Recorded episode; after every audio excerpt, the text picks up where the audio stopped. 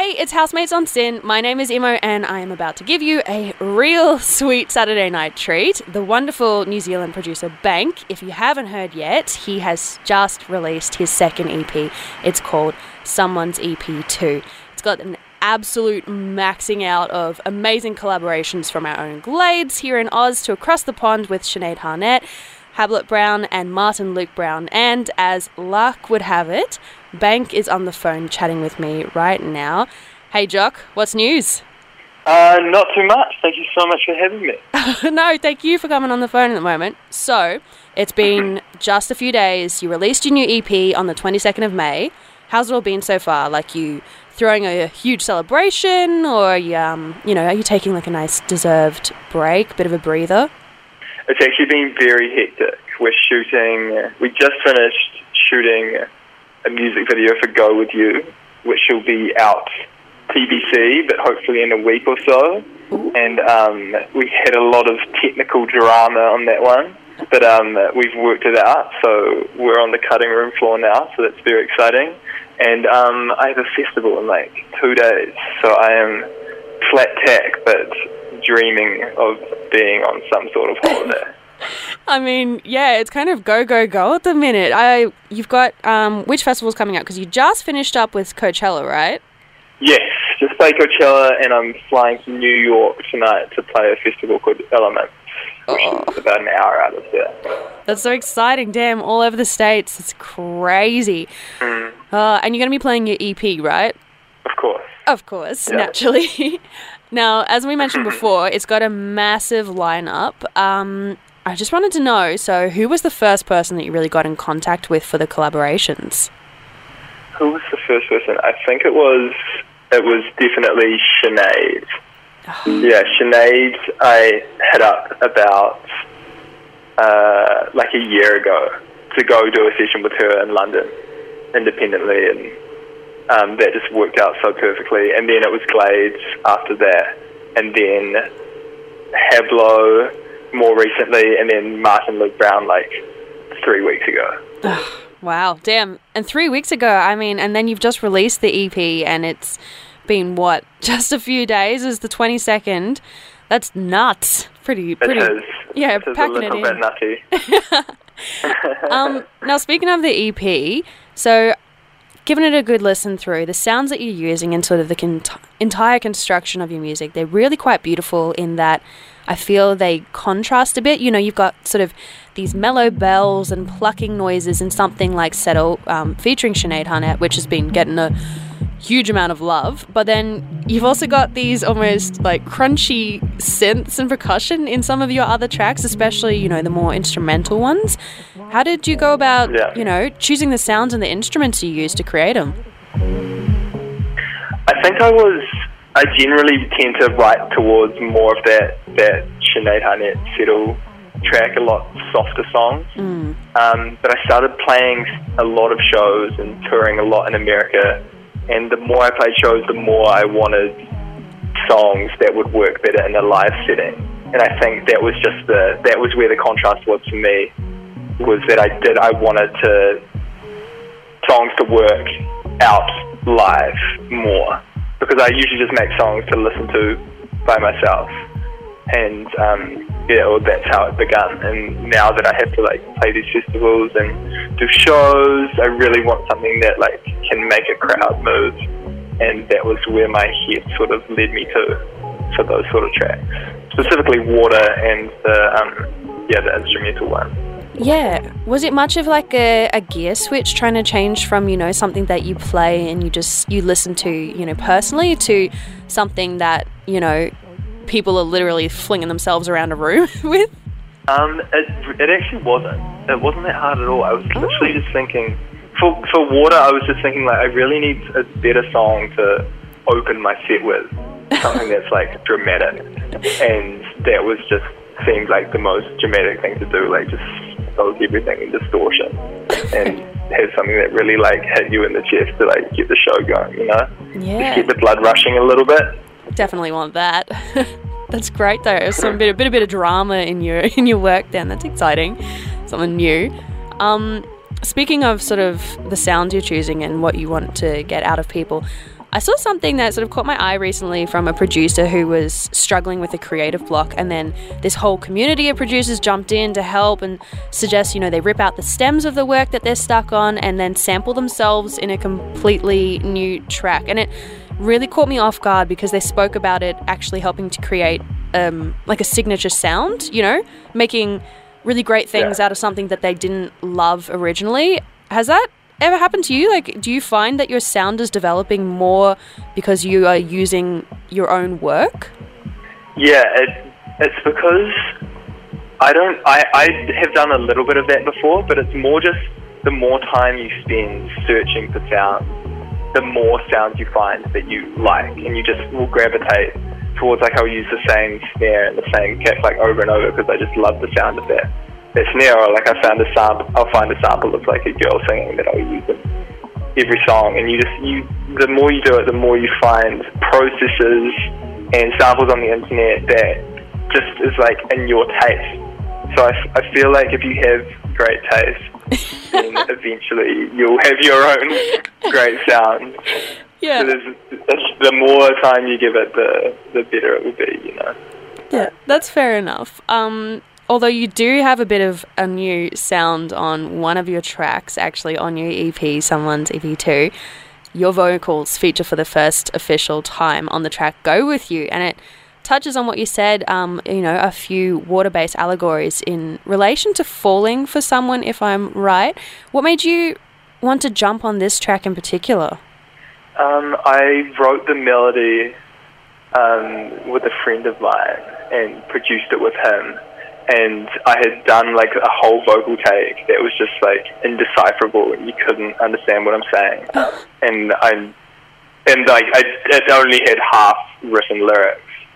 And um, I've just always been a beat maker, and I really wanted to like try write a proper song out. So I got another friend of mine, Annika, who's an amazing songwriter and we finished the song off together. And it was like a I'd already written the choruses, and I just had no idea what to say for the verses.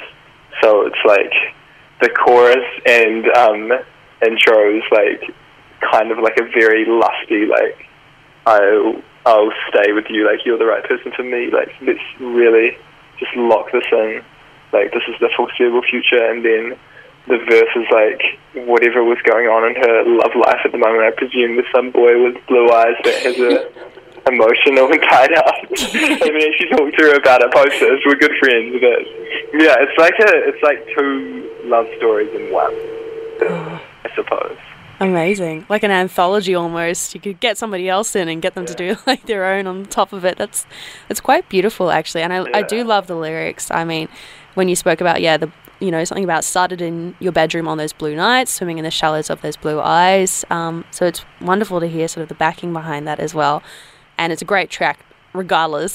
so, of course, everyone who's loving Go With You, they're going to be able to hear it at your live show, performed in full. And you've got, like you said before, a crazy schedule. You're going to be hitting up a festival real soon. And you just finished up at Coachella, where I'm sure you saw like a hundred flower crowns, or maybe a thousand. Then you got Lollapalooza, Electric Forest ahead. And then, more importantly, your own tour through New Zealand and Australia kicking off at Howler in Melbourne on July the 4th. How are you feeling? Like, what is going through your head right now? That is a hell of a lot. I'm, I'm a little stressed out, but also super excited to come back to Australia. I haven't played shows here in so long, and the ones that I have have been amazing. And just both Australia is almost as much as New Zealand feels like home to me. Oh. And um, I just, yeah, I honestly just can't wait to get back over the ditch and get a little bit of a break from America, to be honest. yeah. well, yeah, I mean, there's definitely um, a little bit of a different culture, music culture, I suppose. And there's so many more people in America. Hundreds of millions of people, and then you've got your nice small countries down here in the in the Pacific, which is good as well. Exactly. Yeah. Home base. Home base. Um, what's beautiful though is uh, that you are donating part of the proceeds from your own tour to the Christchurch Mayoral Fund to support those affected by the Christchurch terror attacks. I think, yeah, it's something that is really, really kind and generous of you. What sort of prompted the decision to do that? I think just Christchurch has given me so much, and so has New Zealand.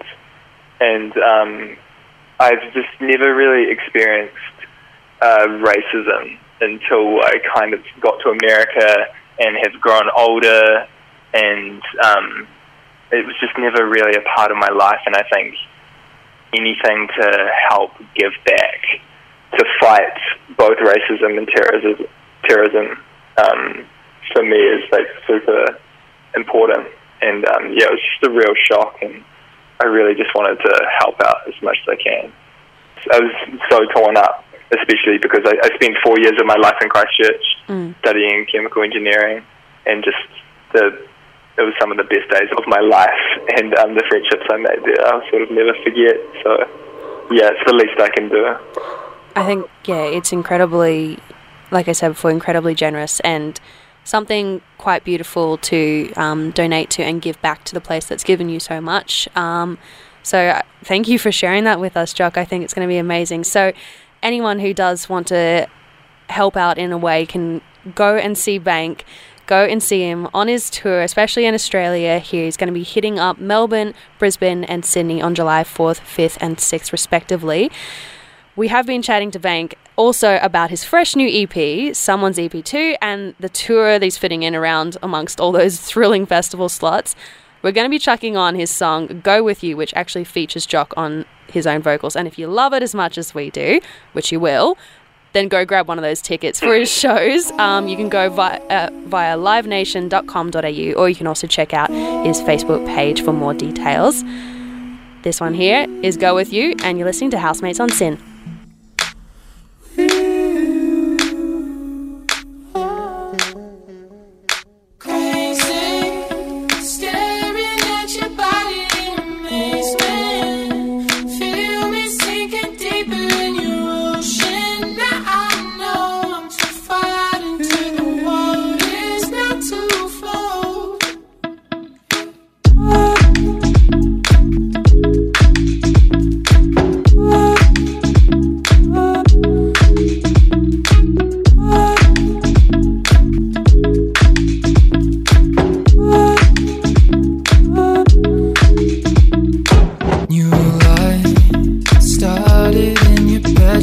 Those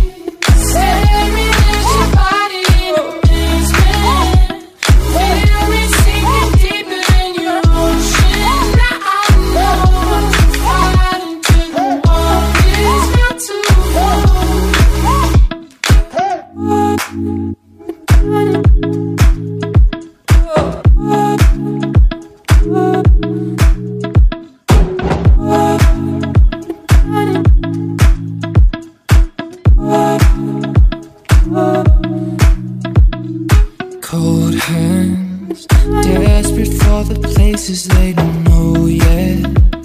Tasting even sweeter in the morning. God, you shouldn't come without a warning. Don't say me now. now. Don't say me Thank you.